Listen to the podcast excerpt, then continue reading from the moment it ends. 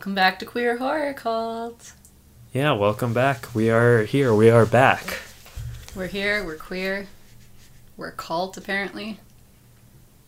That doesn't rhyme, but it's true. um, as you probably noticed from the intro jingle, we have another special episode for you. We are back with Queer Giallo Cult. Hell yeah. It's uh, it's been a minute, and given my undying love for this genre and your undying love for being Italian, I figure it's a match made in heaven. You know? Oh, yeah, you got it. Yeah. I suppose this is going to be a bit of a potentially heavy topic as we go Yeah. because you know like we kind of we, we don't really script any of this we just kind of talk so who knows maybe we'll keep it light but uh this time we're talking about giallo or gialli that deal with violence against women as part of the mo or like the punishment of femininity as the mo kind of thing or to do with the uh the what's what of the movie? Because as you know these are crime thrillers. They Yes. always have these intricate plots and they're whodunits basically. They're they're the best kind of whodunits. And there's always these varied reasons for the why of the crime um, the how the the who all that kind of stuff so i figured looking at a common link through three fairly different Giallo movies. I mean, they're different as far as Gialli goes. If you Yeah. look at them, it's like, oh yeah, black gloves, red herrings, Pretty ridiculous ladies whose boobies titles. show at some point. yeah, boobies. Um, actually, one of our movies, the last one we watched, is fairly atypical, That's true. but that was part of why I wanted to watch it. I always like to throw in a, a little curveball. yeah, or throw a curveball at Yeah. you. Yeah.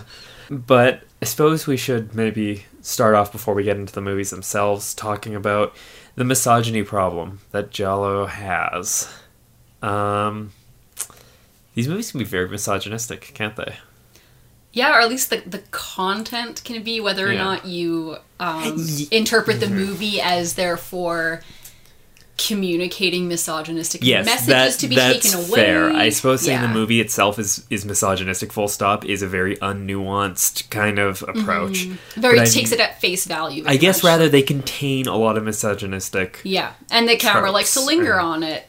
I, I don't know. Like it's common to a lot of Italian horror as well in general at the time. I mean, Giallo was the uh, horror du jour when these movies were being made, but there is this kind of.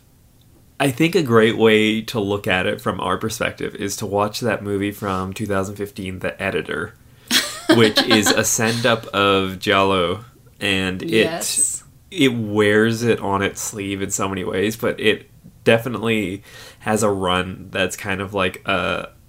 I don't know if I'd say critique so much as a comment on the misogyny of these movies because I've only seen the ones. It's hard to say how critical it's being rather than just poking fun. Yeah, the whole Um, genre itself and the but- conventions and everything. That's one I do want to see again. It's been yeah, I was just thinking. I was like, I actually don't remember very much of it, so I think it's I remember the funny speech where the guy's talking to the cat. I yes, I remember and that. I also remember that Tristan Risk is in it.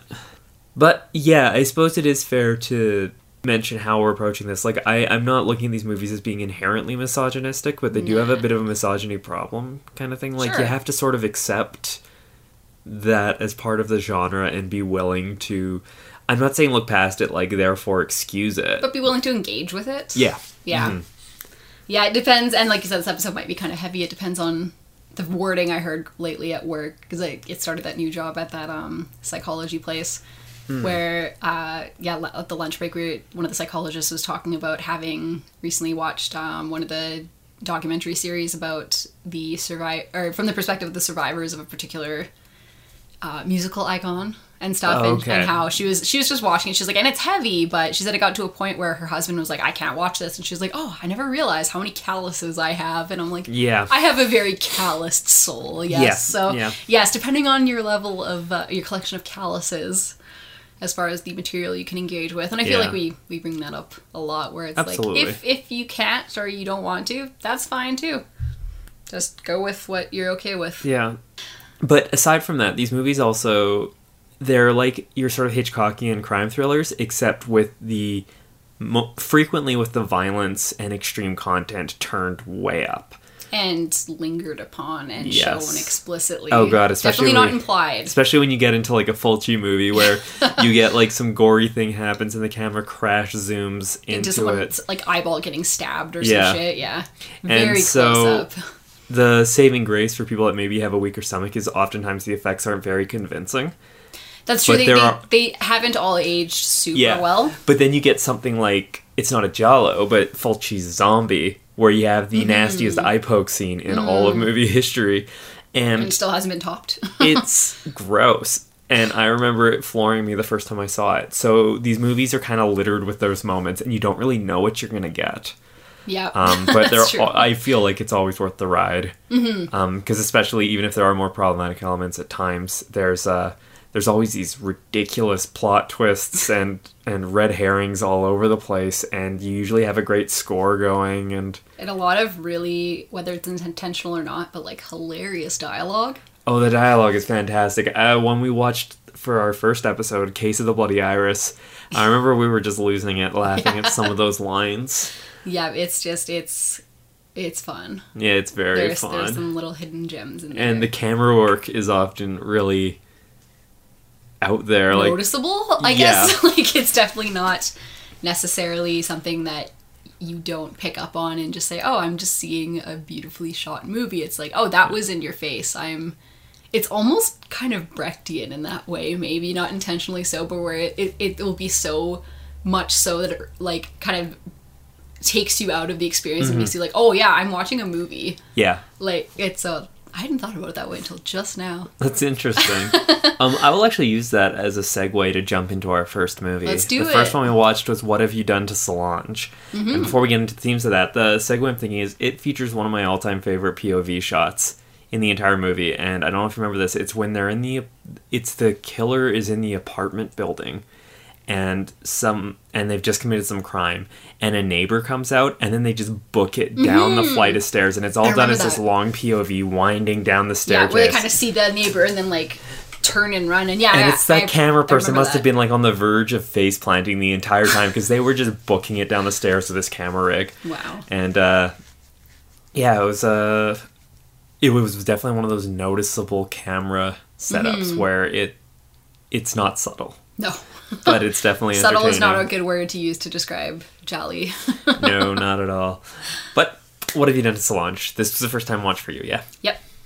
what did you think of it I liked it. I um it did some I guess unconventional stuff with maybe your expectations as you mentioned Mm-hmm. as far as um characters and whatnot. Like there was there was definitely a death that I wasn't expecting. yes right Yeah, kind of took that I don't know, maybe sort of game Game of Thrones approach where it's like you think the movie centered on this person? They're dead. Yeah, yeah. So, it's it's still like, sort of like uh this would have been made, I believe, 72? Mm-hmm. Early 70s. So it's still a good decade plus after Psycho. Mm-hmm. But there there very much is that sort of like it was sort of in vogue to do that. Like, let's pull the rug out from under you just as you've grown attached to a certain character. Right, or at least familiar with, even if you're not Yeah. necessarily invested or attached in them, but you're you've kind of accepted they're that still- the, they're- mov- they're the focal charac- point, Yeah. yeah. they're like, this is who I'm focused on. This is whose story's developing. Who's Yeah. driving the action? Oh, they're dead. Well, Yeah. what now? And this movie kind of like flips who we should be focusing on a few times. Mm-hmm. And so it's um I've seen this a few times and I still was a bit floored by some of it because I didn't quite remember particulars and then something would happen. I'm like, I don't remember that and wow, I wasn't expecting that. Right. Um, yeah, as I've seen it a few times, I quite like this one. It's it's disturbing, Mm-hmm. but it's probably one of my favorite Giallo for how it plays with a convention Yeah. but it's definitely a bit of a disturbing one. Um, Yeah. Yeah, it is. So why is that? Do you want to get into the setup for this movie and what it what it is, what it's about? Teenage schoolgirls are being butchered, Mhm. and uh, we have one character who almost seems to be like at first it seems like maybe she's almost witnessing the Yeah. attack, but then it seems like almost like one of those psychic connection kind of things where she sees it as, it's happening, but doesn't necessarily know what's happening, where Yeah. it's happening. I think she's supposed to be literally witnessing it, but Yeah. the way they The film way it and stuff, it, it, yeah. it does throw it into question a little bit. It does, yeah, and the, the reliability of her as a witness as well, Mm-hmm. I guess, or as an indirect witness, because she's. I don't think she's ever um, confronted or like goes to like the police about it or anything and says I've witnessed a crime. It's more just like she hears about this and it's like, oh wait, I saw that. I saw that as it happened. Well, do you remember the opening scene? She's in the boat with Mm-hmm. yeah, and it uh, turned. Yeah, she's in the boat with her uh, Professor, Moore yeah. instructor guy. and uh, the crime happens on the riverbank, so she literally Yeah. witnesses it. But she, it, but yeah, the But it way plays like, the a way it's memory, filmed, you know, like- it's like she, it's like almost she's witnessing it as her eyes are closed and she's getting flashes of it, Yeah. and it's like, wait, I just saw that, and he's like, what are you talking about? Yeah. and Yeah. they find a body there a couple hours later. It definitely plays in that. Um, this is a big trope from uh, Giallo movies. This one comes up in the one we, one of the ones we talked about in the 1st Mm-hmm. uh, episode, "Bird of the Crystal Plumage." But the idea that the main character witnessed something but cannot quite remember The mem- what yeah, the saw. memory is unreliable, and so they they saw something, but they yeah they don't quite remember what they saw or how they saw.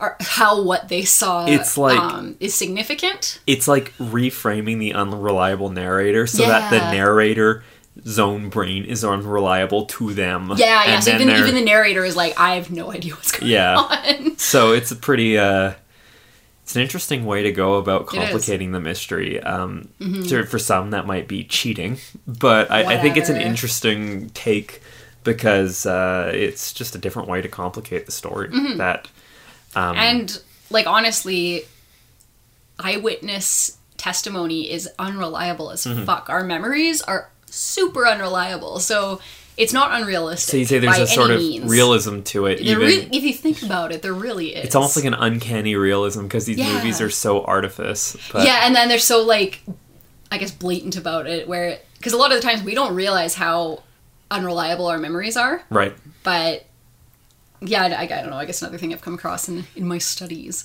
yeah that is like, yeah, they're really not reliable because we conceptualize a thing so much in terms of like narratives and meanings and significance that we take the meaning we you know a particular meaning or whatever and significance out of an event that we we witness and we remember it and it gets encoded into our memories according to whatever significance we associate Right. with it so what details are being left out or what is maybe being adjusted ever so slightly to be more congruent with the significance we associate with it as opposed to an objective view of what happened like just the action itself That's very giallo, itself. and I want to come back to that when we talk about our next movie. But, we will do that but we will we won't jump ahead of ourselves quite yet.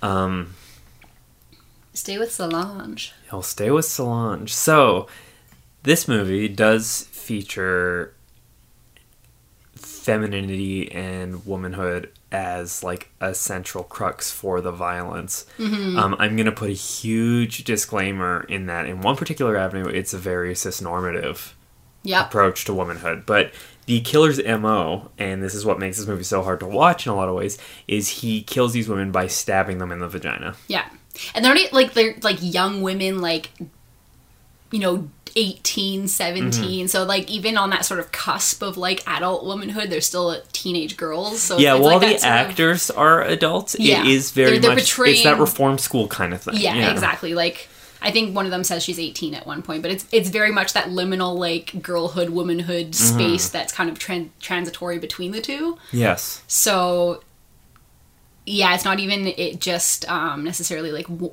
you know adult womanhood. It's also this these like sexual anxieties and stuff that are projected onto teen girls that Yeah. are sort of in in that in between stage where you know we, you say the age of eighteen is the cutoff. You can then- vote, therefore. Therefore, yeah, it's something magical Hard in the- happens. line in the sand when you go to thing. bed on your the eve of your seventeenth birthday and you wake up on your eighteenth birthday. You are completely changed. You're Yeah. a new person. You're a child the night before, and then when you wake up, you're two childs now in a you're a trench coat. man. Yeah, yeah, you're two children in a trench coat. There you go. That's an interesting approach to this. I don't think I had necessarily paid as much attention to where that divide is in terms of Mm-hmm. the MO and how it's the anxieties over womanhood and yeah, and this so-called sexual awakening, and then it's just like it's such a pervertedly violent Mm-hmm. Spin on that. and it's also so like we talked a little bit about this um, right after watching it, but there's also that like Freudian bent to it. Yeah, where- get go into that a Yeah, bit yeah, because that was so- Mm-hmm. interesting. I didn't quite. This didn't click with me when I had watched it. Right. So So in the this like opening scene that we talked about, where she's on the on the river with her, you know, she's having this affair with this professor With Fabio Testi. with Fabio. Giallo Testi. stalwart Fabio Testi. Yes, and um, you know they're they're looking like they're probably gonna fuck, but she as this you know they're, they're kissing and all you know this this sort of natural progression towards the towards consummating their affair. Again, that very sort of het- hetero cis normative um, approach because yeah. obviously I would be shocked if this was like, unless it was entirely 100% unintentionally so, I'd be Right. shocked if this was like an iconically trans movie, you know? or super queer or something. yeah. No. And um, so as they move more towards the quote unquote the sex act, because of course there's only one There's only There's one, only one and we know what it one. is. If you can't tell, I'm doing the finger finger in uh, in, in the, O with my hand. other fingers. Yeah, it's like I'm. Yeah, but as um as she's sort of like trying to get into it, she has these flashes of this, you know, these, these black leather gloved hands stabbing a young woman's body in in the vagina, and so and then she you know she stops and she Yeah. jolts like, oh my god, I The just shot we get Yeah. is uh, a woman's parted legs coming up in the camera and this Mm-hmm. huge fucking knife, like machete level huge. Yeah. like glinting blade in the sun being thrust between them. You don't. Between her legs, You yeah. don't. You don't. It's off camera, but yeah, just like. but the, the you know exactly what is happening. Yeah, yeah, yeah. Yeah, you don't see the the penetration of the Yeah. knife into her body, but Which means this is already a better movie than Giallo in Venice. So uh yeah, so as as she's getting closer to the sex act, she's having these flashes of this of this very violent, you Mm-hmm. know, penetration into, into somebody's you know fe- feminine coded genitals with Yep. a sharp, violent weapon.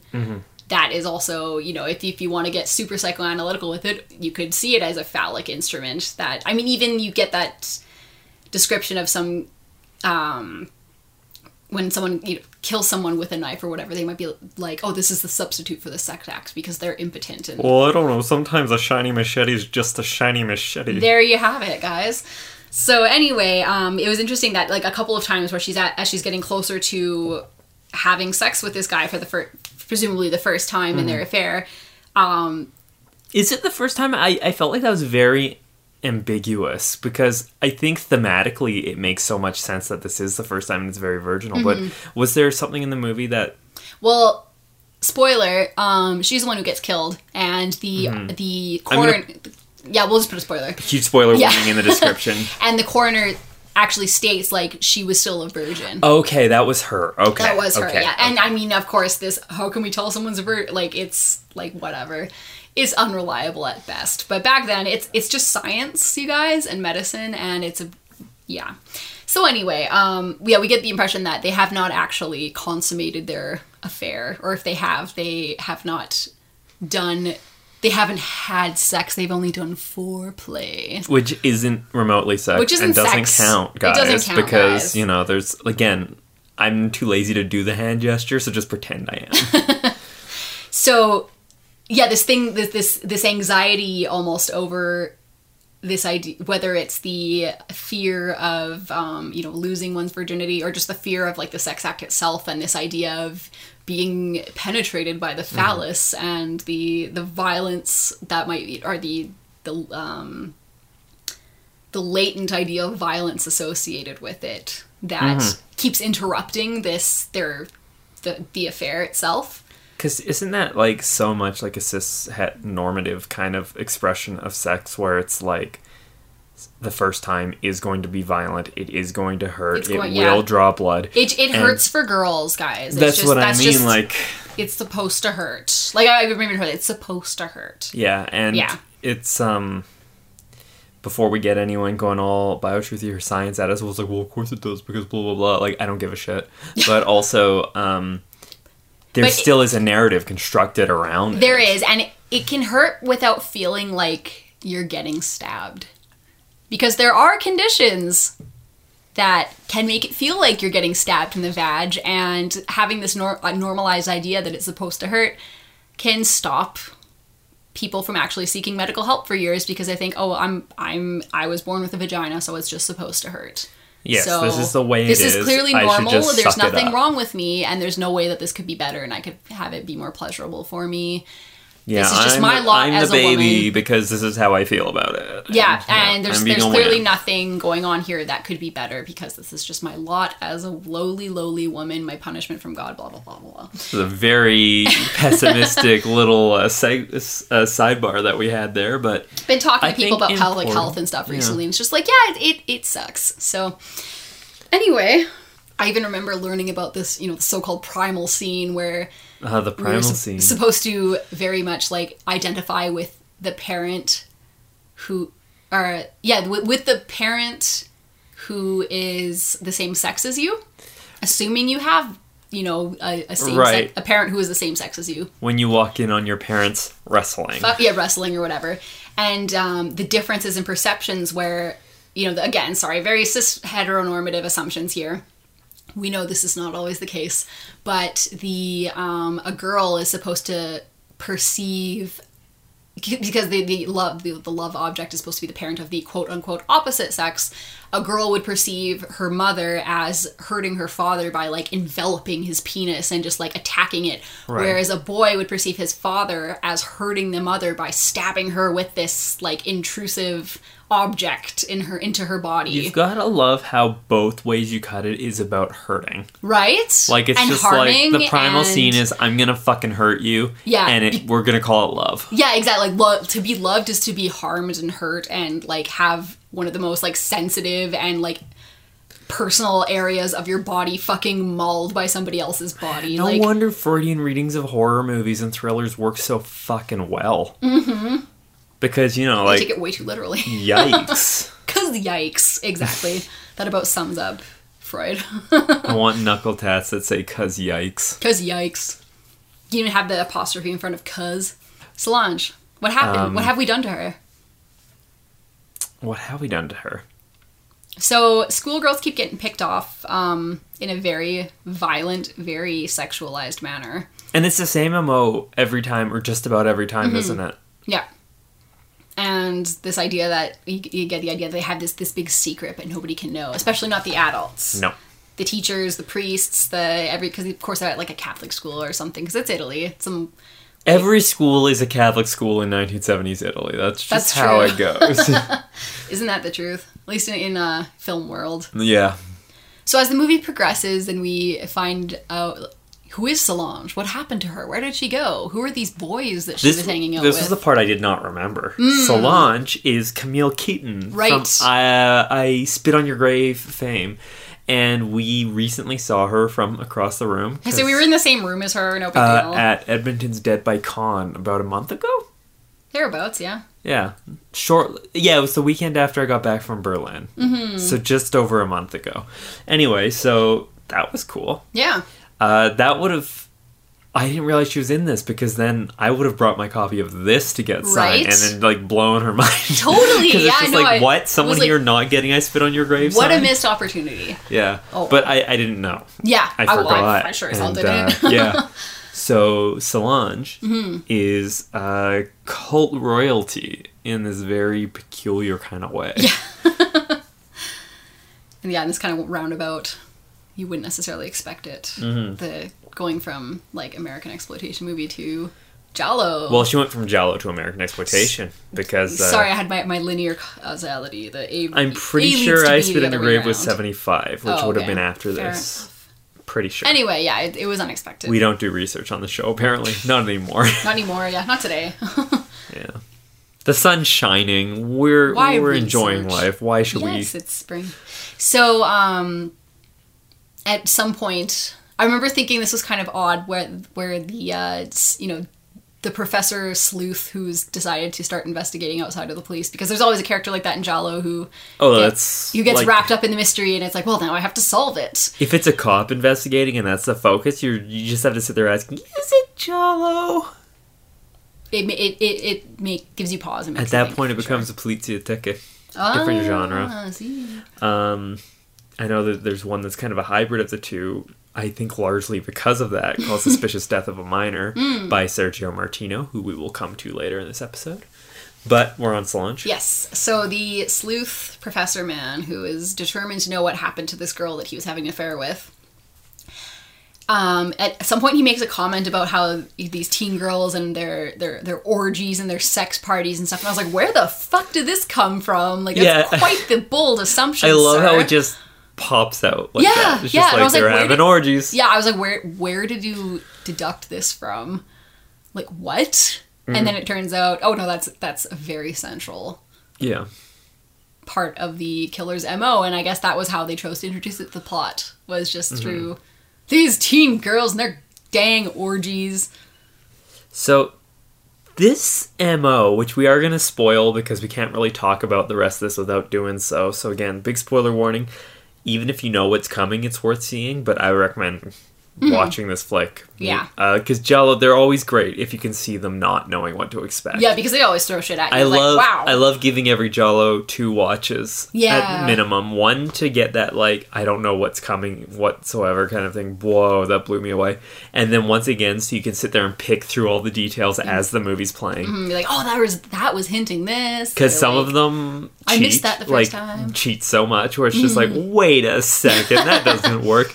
But the the best ones, especially, you can just like right from the beginning. There's a shot in the third one we're going to talk about today Mm-hmm. that on the first watch through you might miss, but I fucking loved how Mm. it played out in this. okay Anyway, um, so it turns out that Solange had got pregnant at a sex party. she's still alive but she is like Traumed. mentally not all there mm-hmm. trauma very traumatized very um yeah very you have a lot of trauma reactivity happening she can't really talk Yeah. she she looks like she's not all there. In fact, the fact that she's still alive, I thought was a big part of the twist. Mm-hmm. You know, yeah. it's one of those things. Where shows up like, and you're like, wait, her, her. name doesn't get dropped until like at least halfway through the Yeah, movie, and the movie later. is called other than in the title. Yeah, right. She's dropped right at the start But, of the like, title, verbally and then by one of the she characters. is gone from the movie. Yeah, you're like, you're like, okay, when is Solange coming in? Like, So her absence is almost like this weird kind of thing hanging over the movie, Mm-hmm. where it's just like, what's going on? Then as soon as she's finally name dropped in the movie, you're like, holy shit, what? Yeah, but she is pregnant or was pregnant, from pregnant. one of these parties, and so because they don't want to get found out, the gang, the sex gang of of uh, schoolgirls, take her to get a presumably illegal abortion performed. supposedly against her will in the flashback. She doesn't look like she doesn't want to be there until obviously she's getting like, you know what? Uh, I want to say back alley, but you know Nona's kitchen, abor- Zia's kitchen abortion with no anesthesia or anything. It's like, yeah, that shit's gonna suck. I'm sorry, that's what it looked like. It's not funny, but You're just gonna go to Zia's house that and fucking she'll- phrasing known as kitchen abortion like that's how it fucking looks Right? Yeah, it's- it's not a back I'm, alley, I'm not but it's trying just- to, it's like- to laugh at abortion Yeah, no, or like the no. fucked up bullshit or that like goes along yeah, with the stuff that happens when it's Um, not safe and legal and available on yeah. demand. These scary shit. but that is quite the on. phrase you just spun I'm sorry, that's what it looks like. I go there and it's like, oh yeah, that looks like my like great aunt's. you expect her to bring out like, like- a, a basket of focaccia it's just like hey hey while you guys are waiting let's just eat some of this delicious Totally, bread. like yeah, she's just like in between, be like, "Oh, you guys hungry? I have some fruit." And then like five minutes later, I made some cake. Five minutes later, do you want some cheese? Like, and they have the rack of the best wine you'll ever drink and it's like their no name brand shit totally. But anyway, so um, yeah, she had this. She had this abortion done in secret. You know, according to some characters, against her her will or her desire, in order, and this was done in order to keep these scandalous teenage. yeah it's activities very mixed on whether her how much her well-being actually factors into why it's going down like this Mm-hmm. like it feels like at first it's like oh maybe it's because they they care about her but then it feels more and more like they just want to keep their secrets secret Yeah, because you think it's like, oh yeah, a you know girl who hasn't even finished her like liceo studies or whatever the high school equivalent kind of thing she's in, probably isn't, isn't in a position to have some random dude's baby and probably doesn't want to, and she's mm-hmm. in a country where there's not going to be safe access to it. So it's like, yeah, if you're gonna try and help your buddy out, then by all means take her somewhere that you think is safe to do so to get this done. But then, so that's kind of how I interpreted it, where Yeah. it was like, okay, well, we, you know, because abortion has been around as long as pregnancy has been around. Yeah. There's cultures all over the world. Like in the medieval ages, they had you can actually find like cookbooks with various recipes. If you talk to um, in, indigenous people, they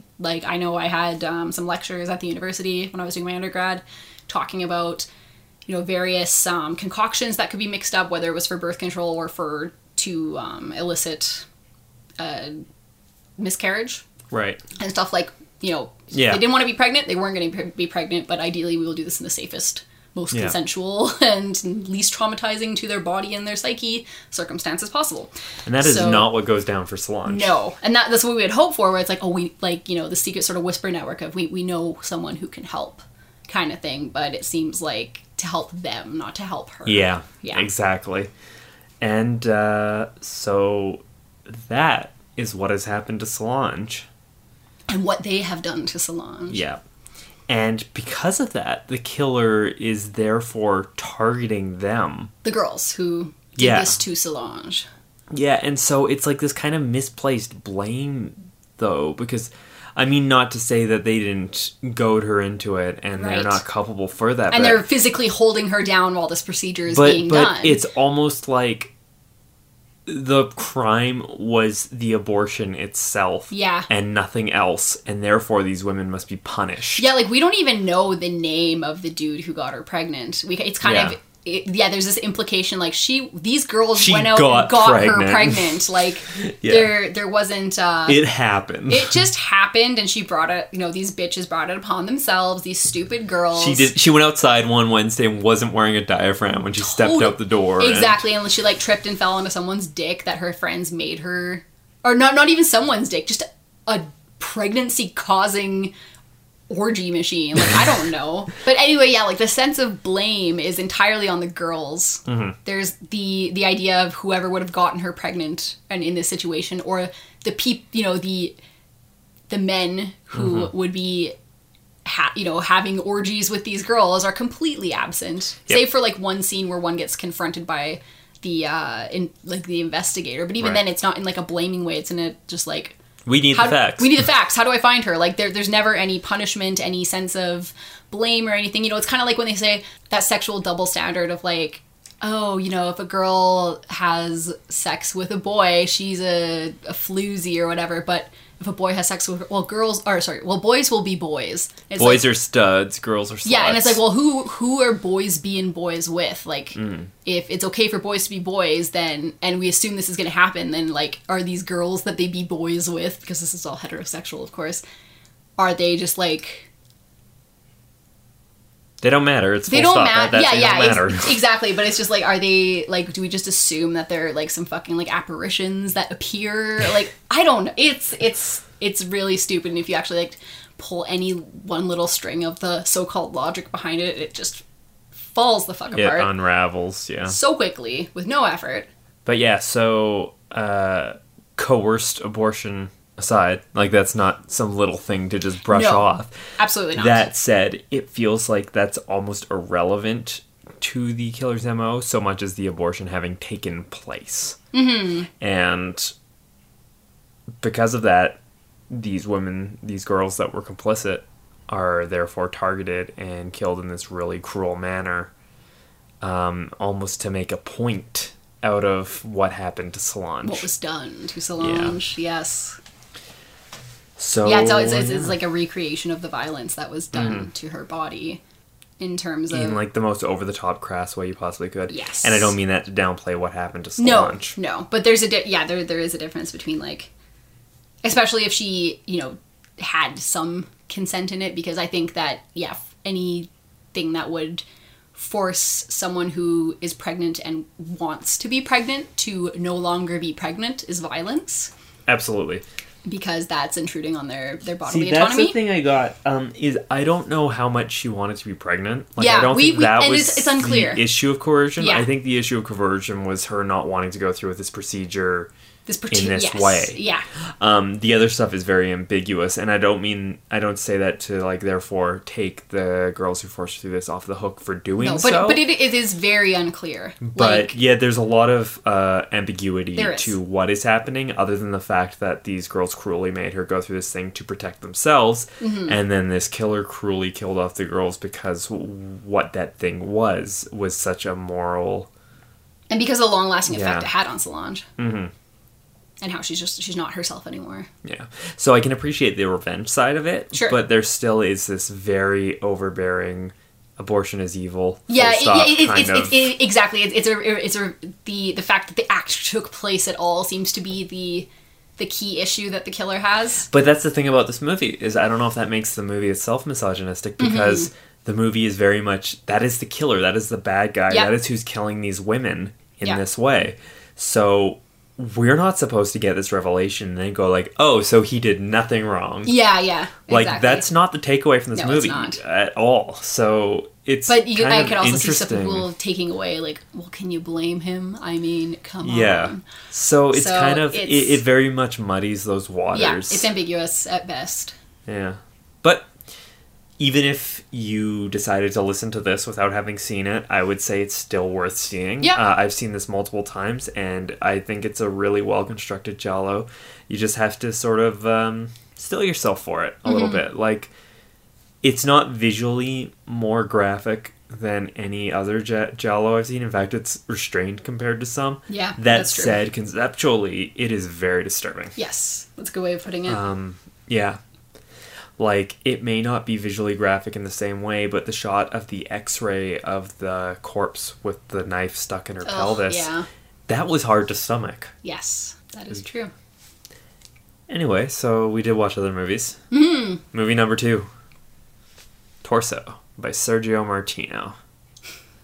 Uh, this was also a first time watch for you. Yep. What'd you think of this one? I liked it. It was definitely um I think there were parts of it where it wasn't didn't seem quite as clear cut maybe in terms of like what was going on Right. as some of the other like Giallo flicks I've seen Mm-hmm. do, but I mean co- weird convoluted plots where shit happens just because is also like not uncommon in Yeah. these movies. This so- movie is almost broken up into acts. Yeah, So two the- separate parts. right, Like, yeah. Um, the basic premise that we get is there's this killer brutally murdering women at this college. Like, uh, a few women have been murdered. And like he like cuts up their bodies to an extent or like cuts Yeah. into them. Yeah, mutilates them, uh, eye gougings. Yes, Or- I, that that was a big one. Yeah, he gets some Um, eye gougings. Very thematically so, but it is, uh, yeah, it happens. Mm-hmm. Uh, and that's sort of the first half, and the second half is a group of women going to a villa in the countryside or off a small town to get out of town while these murders are going. Yeah, it's a so group of there's students, This it's- split that kind of yeah. happens. It's almost like this sort of like not spring break, but almost like oh, this scary stuff is happening in Rome, where you know to women at our university, let's let's get the hell out of Dodge for a week or a weekend Mm-hmm. or something until this all blows over, kind of thing. yeah. Yeah, There was something you mentioned about memory on the last one and how we falsely construct based on what deals, details are important. Mm-hmm. Yeah. And for this movie, that makes me think of the guy's like neckerchief, his ascot kind Right. of thing, where there's this prominent clue. This guy, the, the the killer, strangles one of the victims using this uh, very distinctly patterned neckerchief thing.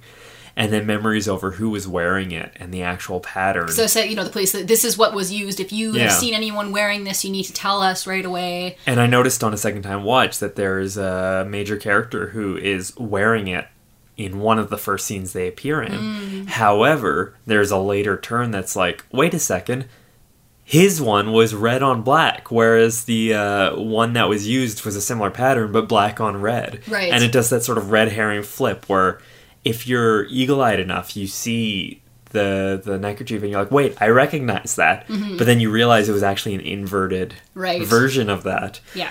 And it doesn't come out till later that there's this flip. He's kind of like a suspect until you realize that it was the wrong neckerchief and he's Yeah, and- summarily picked off. Yes, and that, that talking about the um, the unreliable memory and the sort of significance you associate with it. The girl who is mainly convinced that he must be the killer because he has this particular scarf, like he creeps her out like she's con- so the meaning she associates and the significance is that she already thinks that he is an unsavory character mm-hmm. so i mean obviously like of course you'd misremember a scarf like that that's very distinctly patterned but literally just an inversion of the colors Yep. but she already had that inclination towards seeing him as guilty of being you know a fucking creep to women Yep. so it makes sense that her mind would be even that much more inclined to misremember that and and to or remember it in such a way that implicates him as guilty of the crimes Right. because that's just yeah that's the meaning that her mind has picked Yeah, from it so yeah. that's how she encodes the memory and that's just how it gets Yeah, so when the constructed for her. suggestion of the memory hits Yeah. her, it's just like, it's "Oh, like shit." it comes together and it's like it's mm-hmm. a faulty memory, but she's so dead set. yeah until, because this is what is congruent with her worldview with her yeah with everything and that's just how memory And it isn't works. until something else like jars the memory loose that she realizes, wait a second, Yeah. it was the other way it around. was the inverted colors and, Yeah. or the reverse whatever you so want to call it it's kind of a i thought it was kind of a cool but very i don't want to say typical but i can't think of the right word for like it's very Giallo it's very fucking Giallo to have this kind of memory reversal very thing. uh, gen- genre conventional I Yeah, yeah. but yeah this movie the reason i liked it a lot and wanted to watch it with you is i think the final third of it is such a tense thriller scene it is. where um, basically these three women go to this villa and they are joined by a fourth woman later. And the fourth woman unfortunately twists her ankle and is bedridden for much of it. And while she's bedridden, someone comes in and kills the three women. the killer comes the in killer, with his, yes. you know, gloves and all this Yep, very much You watch his Giallo killer. do Um, the action And the fourth woman wakes up while he's disposing of the women, and he's unaware that she's there. Mm-hmm. And the fact that she showed up later, and there's all this talk like the three women at the villa, and then some other person's like, no, there were four women there, and it's like part of the mystery. Yeah. It's how she got skipped, and there's just this super tense sort of sequence where she's tr- she's injured. She can't she's, like, go very hobbling far. She can't escape the villa because the guy's downstairs, like sawing up these women. Yeah. And the villa itself is like up on the top of the hill, sort of above town, so it's Yeah. already kind of isolated. Yes. We get And- this great scene where she's like shining a reflective Yeah, she's got the mirror out yeah, the window. out the window, hoping that the light will catch someone's eye down in the town, Mm-hmm. and maybe someone will come up and see, like, "Hey, what the hell is going on up there? Yeah. I should investigate." So yeah, that that definitely it has that isolation element, even though the town is right there, but it's Yeah. just up enough that it adds that extra layer of danger and Yeah. fear that because you know half the people don't even realize there was a fourth woman there. yeah. It's like, what will happen to her? But yeah, so it's this cool kind of like climax, like third act that plays like a cat and mouse, but the cat doesn't even know that there's a mouse yet, kind of thing. Mm-hmm. But the, and the mouse just- is very aware and is trying to keep as low of a profile Yeah. as possible while still surviving. yeah. So it's uh, it's a really tense thriller. It takes a little while to get to that point, Mm-hmm. but the lead up to that point is a lot of women being naked and sunning themselves and getting dressed in front of each other and and one lady being really flirtatious with another lady. Yeah, so there is a heaping of quote unquote female sexuality. Sexualization would be the Yes. Yes. Yes. The- hence the quote unquote and Yeah. also the Well, yeah, if, if you if you quote unquote nature of it. heteronormatively view female sexuality as being gazed at and being an object Yeah. to be fucked, then very much lots of female Yes, sexuality. I definitely happening. mean in that cliche Yeah. way. But it's one of those things where it's just like the movie's heaped with that Mm-hmm. up until the turn where it turns into this really taut thriller kind of thing. Yeah. And it is kind of hard to separate the two. Where we were watching this movie, um, that is a bit oversexed even by Giallo standards. And then Mm-hmm. It's going into a lot more like sexploitation territory Yeah, almost, yeah, like yeah, yeah. light sexploitation, but still, sexploitation nonetheless. yeah. And then all yeah, all of a sudden, bang! It's a it's a thriller. yeah. Um, but the killer is targeting women Mm-hmm. throughout the entire thing, and it very much is their so-called womanhood, femininity, or sexuality that he is after, because uh, anytime he attacks them, they're usually with some dude. Mm-hmm. Or in one case, running away from a dude who's Yeah. being gross, um, and the the men get dispatched very quickly or just waits for them to be out of the picture so he can focus his cruelties on the women yeah, the the men are either killed out of because they're an inconvenience, or Yeah. like you said, they just he waits for them to go away and not Yeah. be around to witness or Yeah. anything. And uh, it's the finale flashback where we realize that it was because of some almost like weird primal scene from his youth, but rather than being watching sex, it's him being a creep towards some girl. And then and like uh, like little like they're kids. yeah, they're all kids, yeah. but yeah, being a creep towards some kid.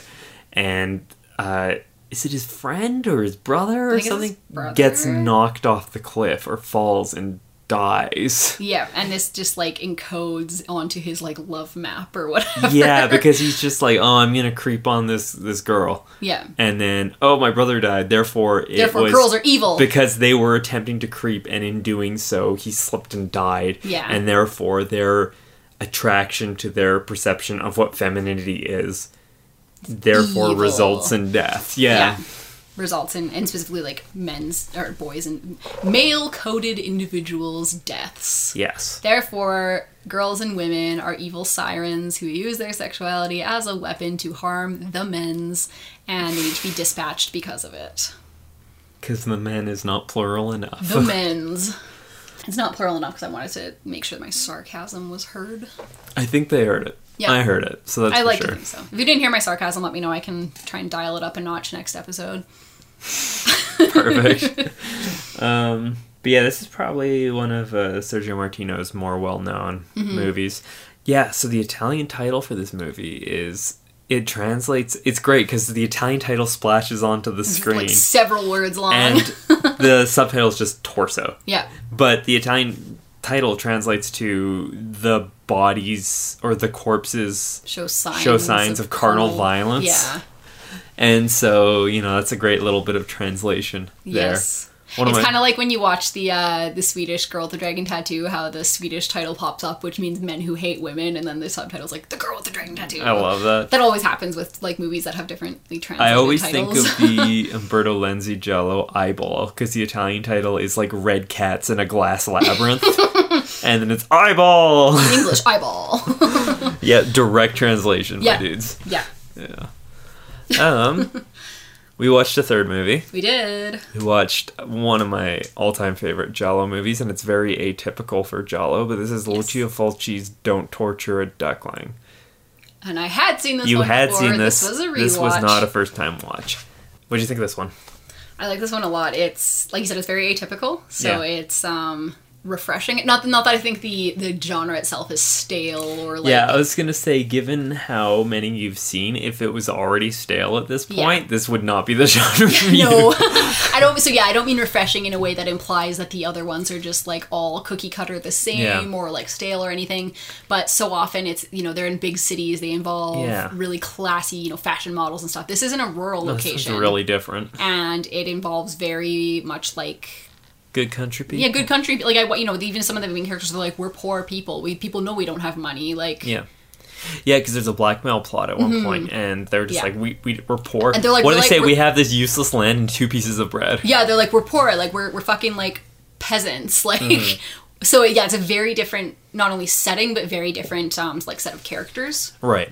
And just like experience overall. Mm-hmm. So I think that's really interesting, and it still works incredibly well because as much as we associate it with like a Giallo in London or Berlin or Rome or New York or something, it's like no, the like Tuscan, Umbrian, whatever it is, countryside works just as well. Yeah. if you can work with it, you know, Yeah. which this movie does really well. Yeah, for sure. It doesn't use the same trope so much. Like we don't get the black gloved killer Mm-hmm. skulking around. We don't get the menacing phone calls. We Yeah. don't have red herring after red herring No. so much as like the misdirections are because the plot is heading in that direction and there's like Mm-hmm. a switch that happens as opposed to just like I can't quite remember blah yeah, blah blah. yeah, totally. It's the plot. Yeah, so it's like very. It's like the plot follows, then maybe like the investigation doesn't pan out, but another clue comes up, like Mm-hmm. Yeah. a new clue, and Right. No, if anything, um, like I said, without the black gloves and stuff, if anything, it almost reminded me more of like the very first Friday the Thirteenth, where you kind of have the killer's perspective and you see the victim and or the the soon to be victim, and Yeah. they kind of had that recognition, like, oh, it's you, or oh, what are you doing Yeah, here? right, right, And right. then you're like, oh, so it's someone they know, but who is it? Who could Yeah, it be? yeah. Like they, you know, it's a small town. Everyone knows everyone. Like it could be anybody. So I, I Mm-hmm. Like that about it. Yeah, no, that was definitely cool. So, plot on this one is. Do you want to go for this one? Or? Sure, we have um somebody starts killing young boys.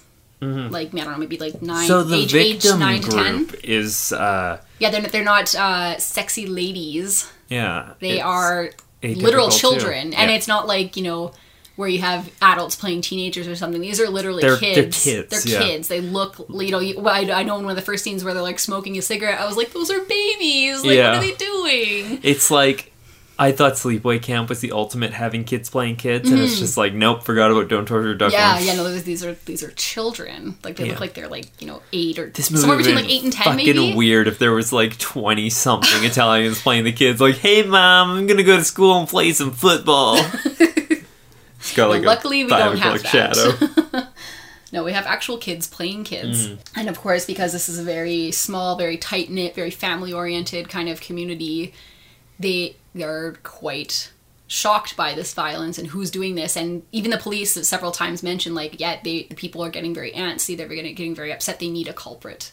Mm-hmm. So this it's already said, like, you know, you get some movies where like we were talking about the other ones where almost this idea of femininity or feminine sexuality is sort of inherently scapegoated and it's implied without being outright stated whereas in this it's there's they're acknowledging verbally like yeah these people they need a culprit or a scapegoat they need somebody to blame for this Yes. and if we don't find someone soon enough they're gonna find someone themselves Yep. and shit's gonna hit the fan yeah. so I thought I thought that was another interesting thing where usually Mm-hmm. there's some kind of like you know whether it's the killer's motive there's always something that's sort of like scapegoated or given as like a me- as a reason but it's very like implicit Yeah, there's like a sense of awareness. yeah but it's not necessarily verbalized or stated Yeah. whereas in this case it's explicitly like you know there's a boogeyman out there and we need to find him or else some poor sap is gonna get fucking like you know pitchforks and torches Yeah. going after him with no evidence because he looked at someone the wrong way or something so there's that sense of urgency and of, of um, trying to keep the peace in the in the town because Yeah. yeah even in um like with the university one and like the previous one we talked about Torso. the torso these girls are like they're, they're panicking but you don't get the sense that the whole community is up in panic it's Yeah. just specifically the like oh we happen to fit the demographic Yeah, that- we're that the being targeted, therefore we should. girls are being targeted Yeah. so we should panic whereas this is like the whole town the Yeah. whole community is like we're under attack like someone is you know attacking us and like our, our children these are the center of Yeah. our community these are the future there so if they're under attack we're all under attack Which is interesting because given how it's just like similar crimes to any other Giallo, but Mm-hmm. because of the victim pool, all of a sudden the stakes are just so much different for everyone. It's just like they're no longer these disposable quote unquote, giant quote unquote, loose women. Yeah, It's, and that um, I, I think really speaks to the Italian context too, because Mm-hmm. Italy's still very stuck on this uh, Madonna whore dichotomy, where women are either like to be venerated, the mothers, the like you know I um, with that le- lecture on Italian swearing we attended, and we get to attend another one on Monday. Oh, I'm excited. Yeah, um, he pointed out the word like the word motherfucker or some equivalent does not exist in Italian. And if you tried to say that, they'd be like, "What the fuck are you talking about?" Because mothers are like on a pedestal. Yeah. But if you're so, I don't want to say virgin whore because you hear a lot of the time virgin whore dichom- dichotomy. But other than you know the Virgin Mary, if you're a mother, you can't be a virgin hypothetically. Again, these these assumptions of what how a baby is made.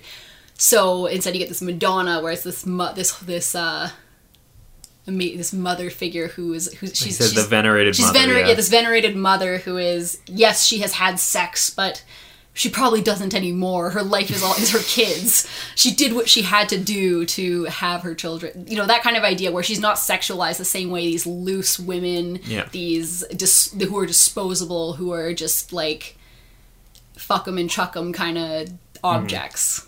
So yeah the, the, the, which you see a lot in the, in the gialli where it's like yeah she's pretty to look at but she was a slut so she doesn't matter yeah, it happened. it Yeah. happened, and she should have probably should have seen it coming, and maybe not have been such a hoe. Yeah. Whereas, yeah, in this case, it's it's the children, and not just the children; it's the boys, The boy children. the boy children. So this is just outrageous. It is an attack on our humanity, on our everything we know to be true, and we are really fired up about this. Which is interesting because the thing that spurs them into action at the end is that it is the girl child that is in trouble. That's true. That finally gets well, doesn't finally, but like they finally they figure they finally figured it out. right. And then it's the girl child that's in trouble that they're like, oh god, we have to stop this from happening again. Yeah, and because that's interesting, because on the one hand, like a lot of the times, girls are seen as more disposable, but at the same time, it depends on where you like how you're going about it, because they can also be seen as like extra innocent and extra Mm-hmm. pure because they haven't been tainted by puberty and sexuality yet, and they're just the epitome of innocence. And then this kid is dumb, as in she can't speak. I was gonna say, and she's- she's, also so- six year old with the mind of a three year old, as they put it in the movie. Yes, so she. So, I was gonna say that might be an exception too, is because she is so much more vulnerable, Mm-hmm. and they acknowledge like she, you know, she was just born this way, and like we need to protect her, kind of thing. So there's that extra sense of vulnerability in that. Yep. But which is again, you don't always get that with disabled characters because on, on some cases it's like, oh well. Because they're not a, you know, quote unquote fully formed person or whatever, they don't matter as much as an able bodied, able minded Right. person. Whereas in this case, I think the the youth, like her being so young, combined with that, made her gave that sense of like paternalism and that like we need Yeah. to protect her, which you don't always get for characters that are just one or the other. Yeah, for sure. But yeah, that's a good point. That it's the uh, it's not just boys who are being targeted throughout the entire it- for for It most is of the for movie. pretty much the entire movie. But the very sort of last kind of the kid that disappears that they don't know what happened. It, it is a girl. Yeah.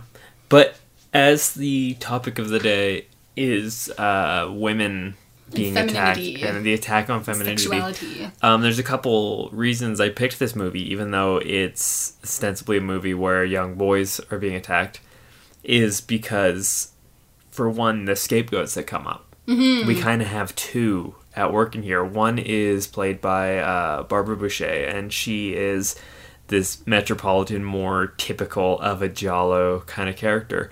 who Yeah, she's, she's from Turin or Milan or something, Yeah. and she's in this like you know armpit town, some which feels so funny to describe because all towns in Italy are fucking beautiful. So, Yeah. but but yeah, she's out in the sticks. yeah, she's like, what the Um, fuck am I doing here?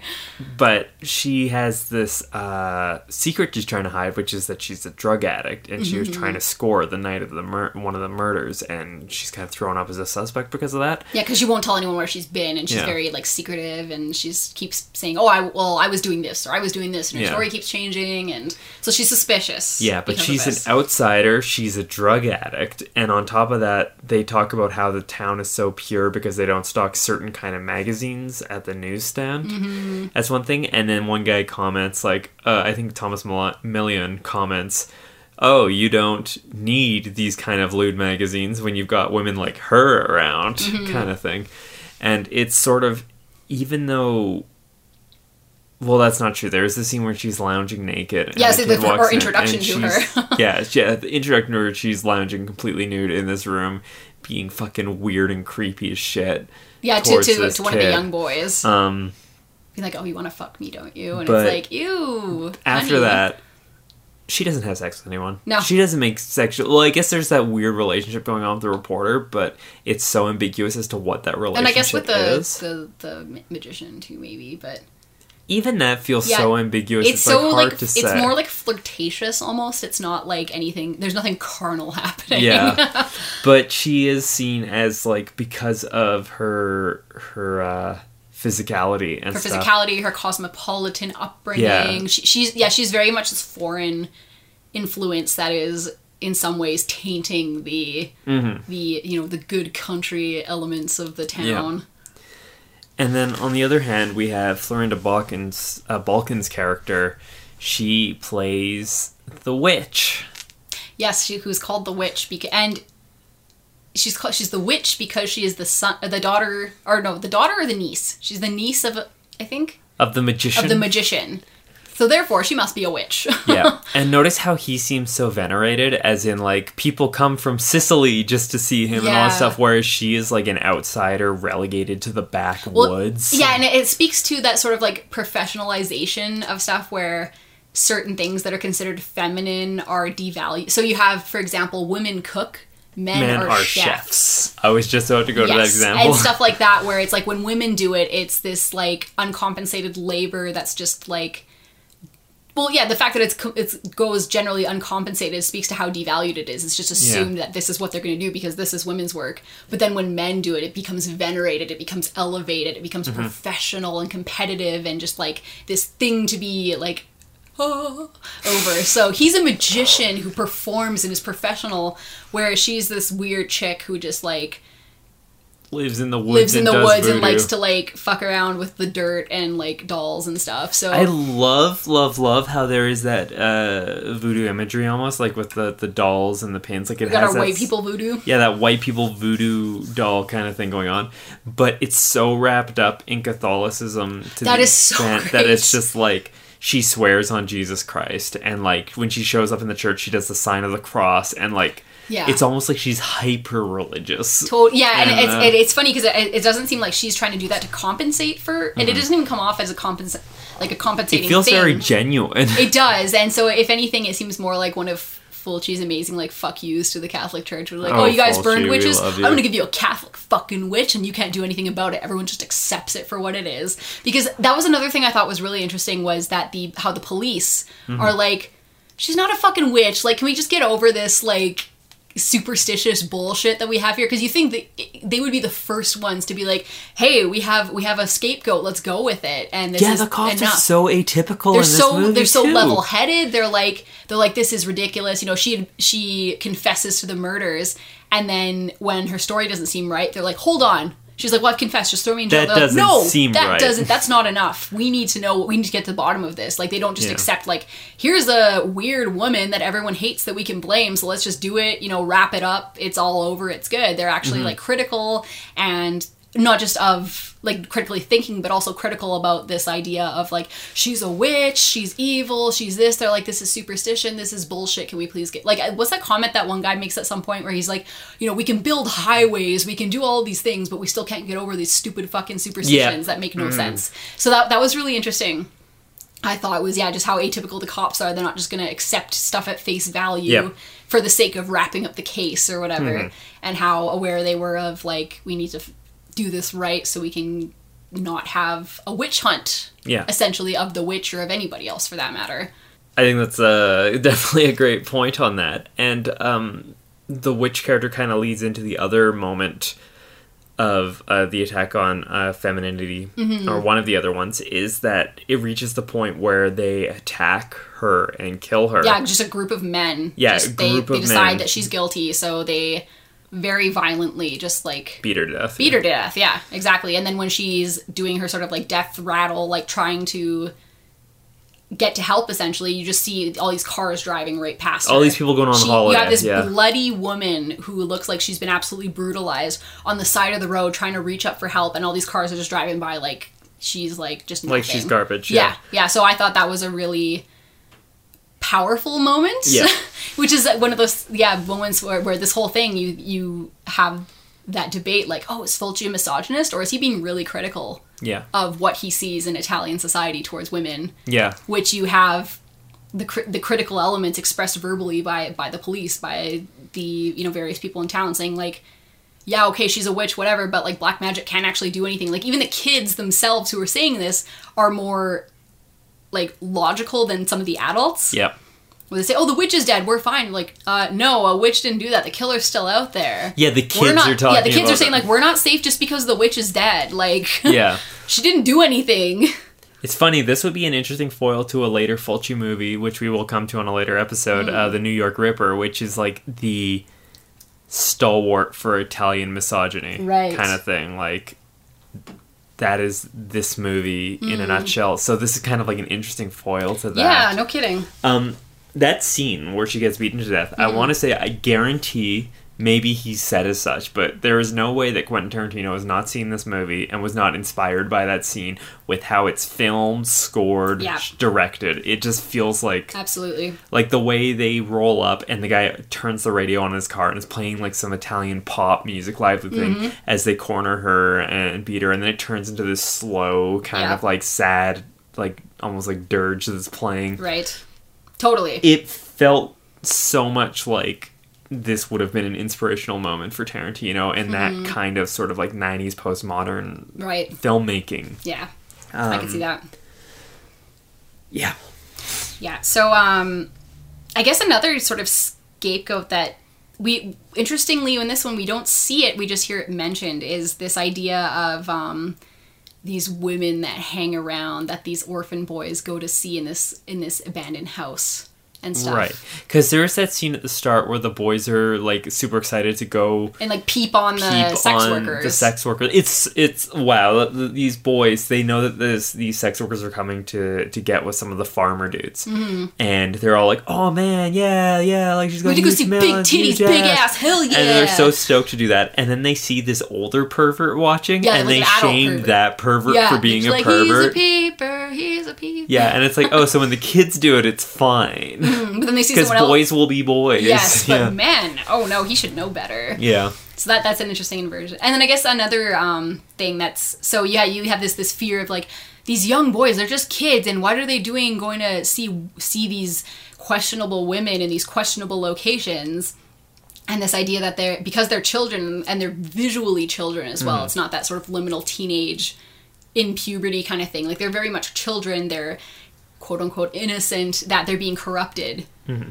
by these women who, again, they're not. Other than at the beginning, there they're not visible. Mm-hmm. So that's very this sort of like absent referent thing happening where like they're they're the corrupting influence, but they're not explicitly there. Right. So that being said, their absence is so interesting because in the previous movies we see that this contaminating femininity, female sexuality, whatever you want to call it, is what is being scapegoated and punished directly and mm-hmm. killed and dispatched and disposed of.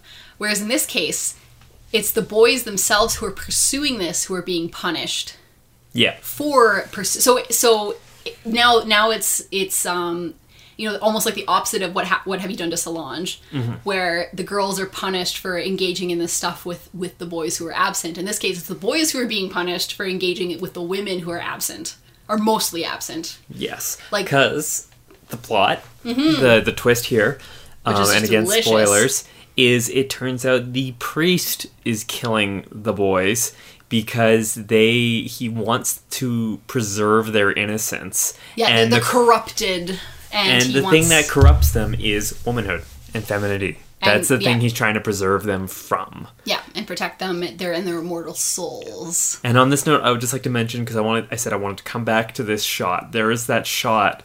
They're at the funeral for one of the kids. Um, Barbara Bouchet is there in the hall, kind of Mm-hmm. Yes. watching from the flanks.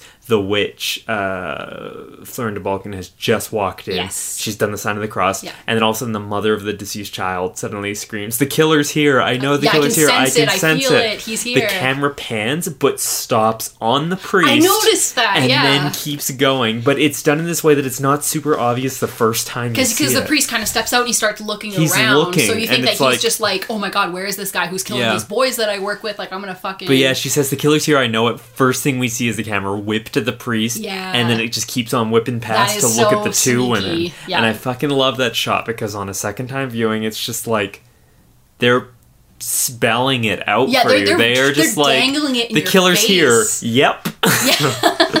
because i think at the very beginning until i kind of sort of resituated from seeing some of the scenes like oh yeah that's this movie that i i didn't for sure remember who the killer was Right. i thought i had an idea but i was like oh i i'm not actually confident in that but by that point i was like i see it it is like it is him It's the So, priest, yeah. it's the priest yeah that's so good But yeah, so this priest, he's killing the boys because femininity and their lust of it is corrupting them. Yeah, so they need to be saved from themselves, really. Mm-hmm. Yeah, so that that's an interesting twist on this because you yeah usually it's it's the the loose women and their corrupting Yeah. influence that needs to be disposed And then that needs to be removed. The reason he goes after the girl at the end is because she saw something. And it's to silence her because people are like, oh, she's a girl. She can't talk. She doesn't know better. And then he even says, like, no, she knows.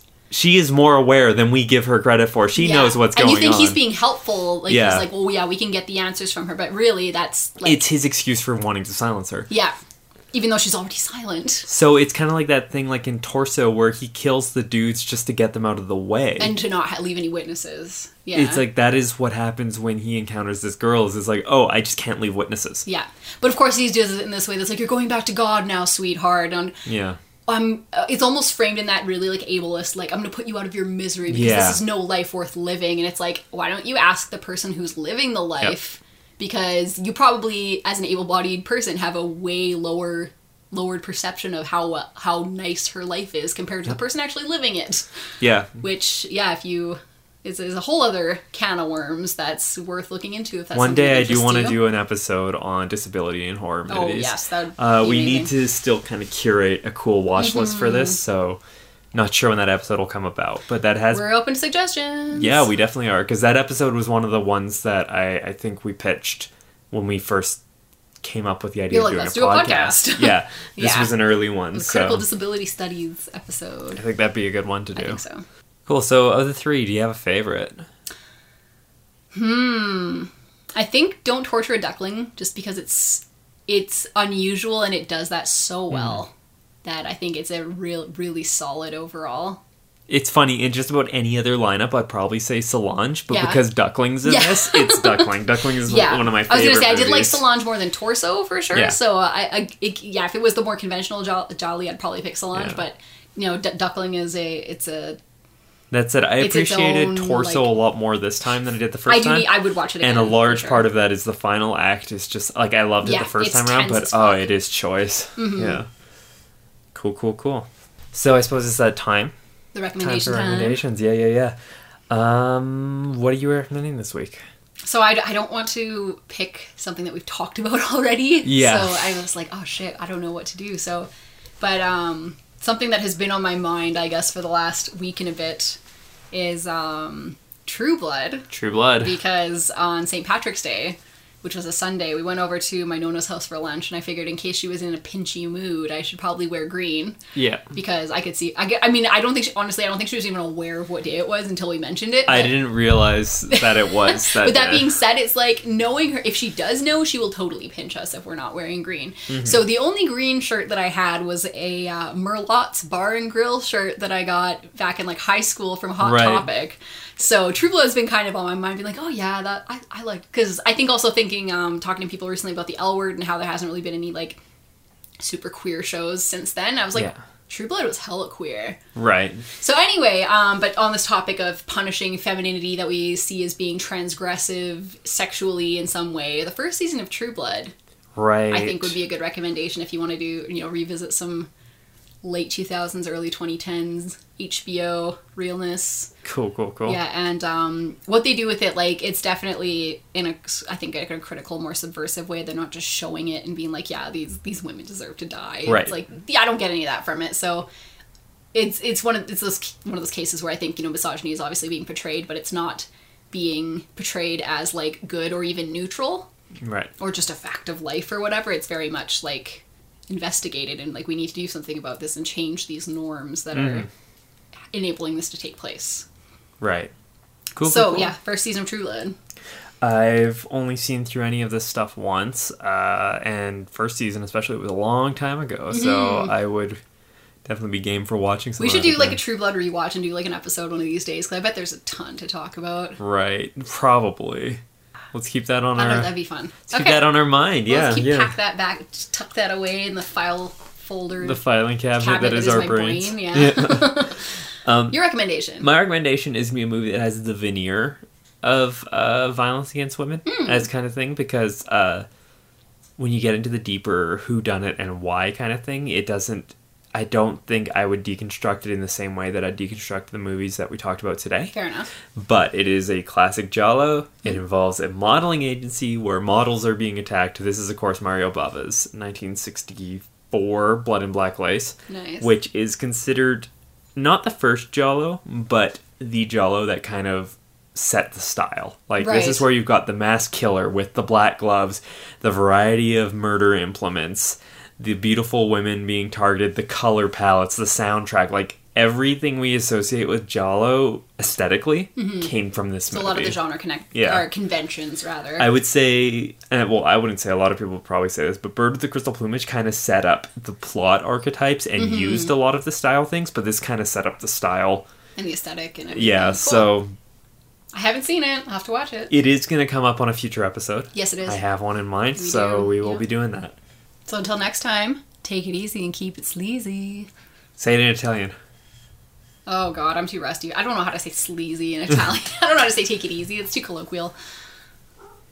I'm less rusty than I thought in that I've been able to like understand a lot of conversational stuff lately, but I I'm sorry, I can't do it guys. I'm I'm a fail son Italian. But eh, Do yourself. facile. We'll we'll we'll we'll get Eh. we'll uh we'll we'll we'll get back to you on that. we'll get back to you. We'll figure this out. All right, cool.